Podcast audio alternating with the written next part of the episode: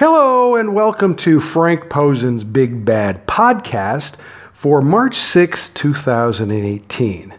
Uh, we're going to talk about last night's match, kind of the blowout match, Asuka versus Nia Jax on last night's episode of Raw. Now, if you haven't seen this match, you can check out the video on my blog at frank p three one six dot blogspot dot com. Uh, I post all of Asuka's matches because there are fans all over the world who don't have the W W E Network, and her matches are worth seeing regardless of what else is going on. So, as uh, we've already, has already been reported by myself and several others, is that Asuka has yet to make a decision as to who she will face at WrestleMania. But it is well known that she's actually going to go to SmackDown and she's going to face Charlotte. Why? Because Charlotte has requested a match with Asuka. That's the only reason. Asuka doesn't care who she faces. She's going to win anyway, right?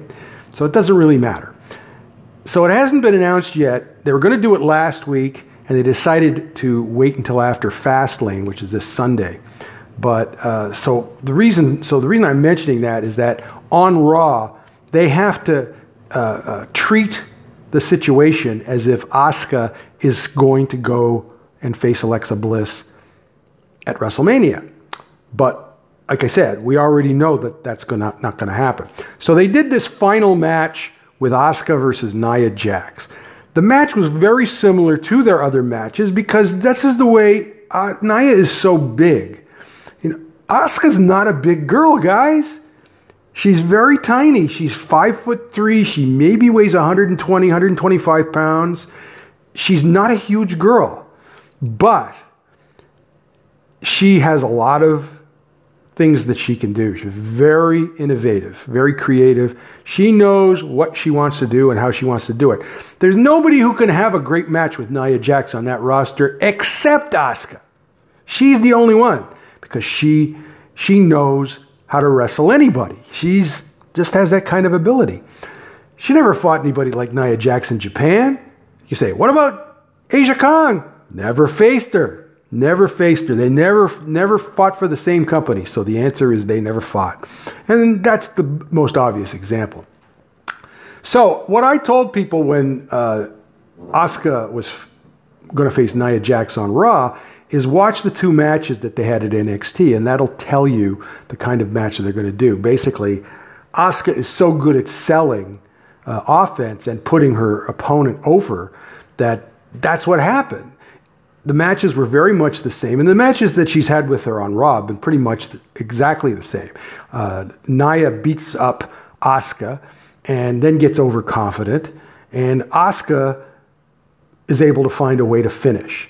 You know, on the uh, Elimination Chamber match, she used, of all things, a Momorachi. So uh, what is she going to do here? The match is basically very similar to what we saw uh, at Elimination Chamber. The only big difference here was the finish.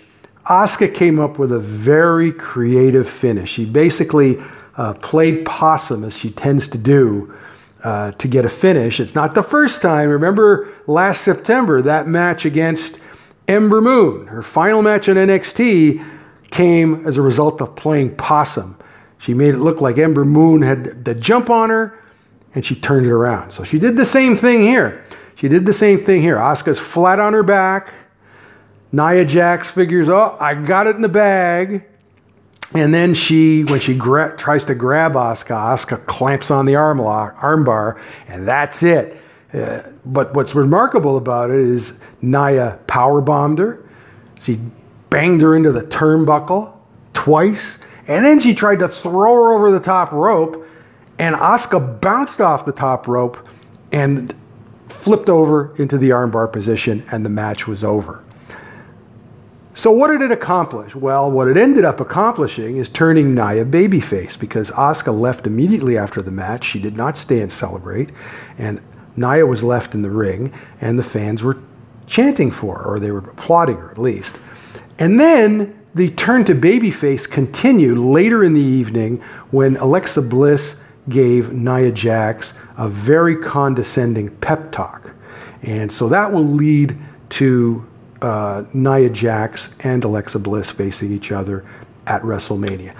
Meanwhile, I expect after Fastlane, uh, Asuka will finally announce that she will face Charlotte at WrestleMania. I don't know what she's going to do, whether she turns heel. You know, Charlotte's a babyface right now, so I'm not sure exactly what she's going to do, but uh, I'm sure she has some ideas, and uh, I'm sure we'll see something very interesting from Asuka. Who knows? That girl is capable of any damn thing.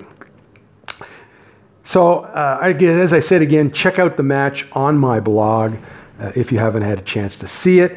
Uh, It's a very interesting finish. Uh, I don't think we've seen a finish like that uh, in the W W E in the past.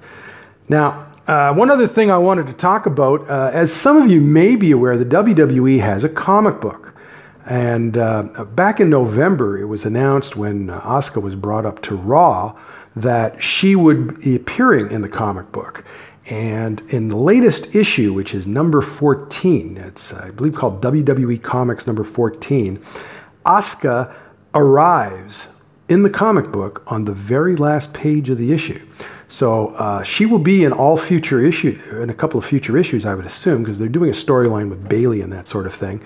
So uh, for those of you who are comics fans, you definitely want to check that out.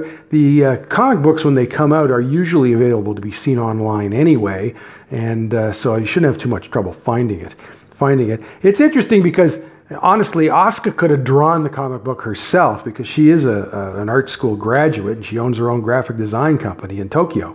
And uh, I'll be very interested to see how they how they uh, portray her. But she's she's uh, she posted the the page on her Twitter yesterday, so obviously she's very excited about being in the comic book. Um, anyway, that's about it for right now. Uh, not sure when I'm going to do my next podcast. It might not be till the weekend. I am planning to do a uh, preview for Sunday's Deep Jewels show, and uh, I expect Charlie to be doing that with me, and mostly he's going to be doing it because uh, uh, he knows more about what's on that show than I do. I know what's on there, but um, I'm sure he can fill, uh, fill us all in on what's going to happen on that show. So uh, have a good week until then, and we'll talk to you later. Don't forget to check out my blog, frank p three one six dot blogspot dot com. Have a good day!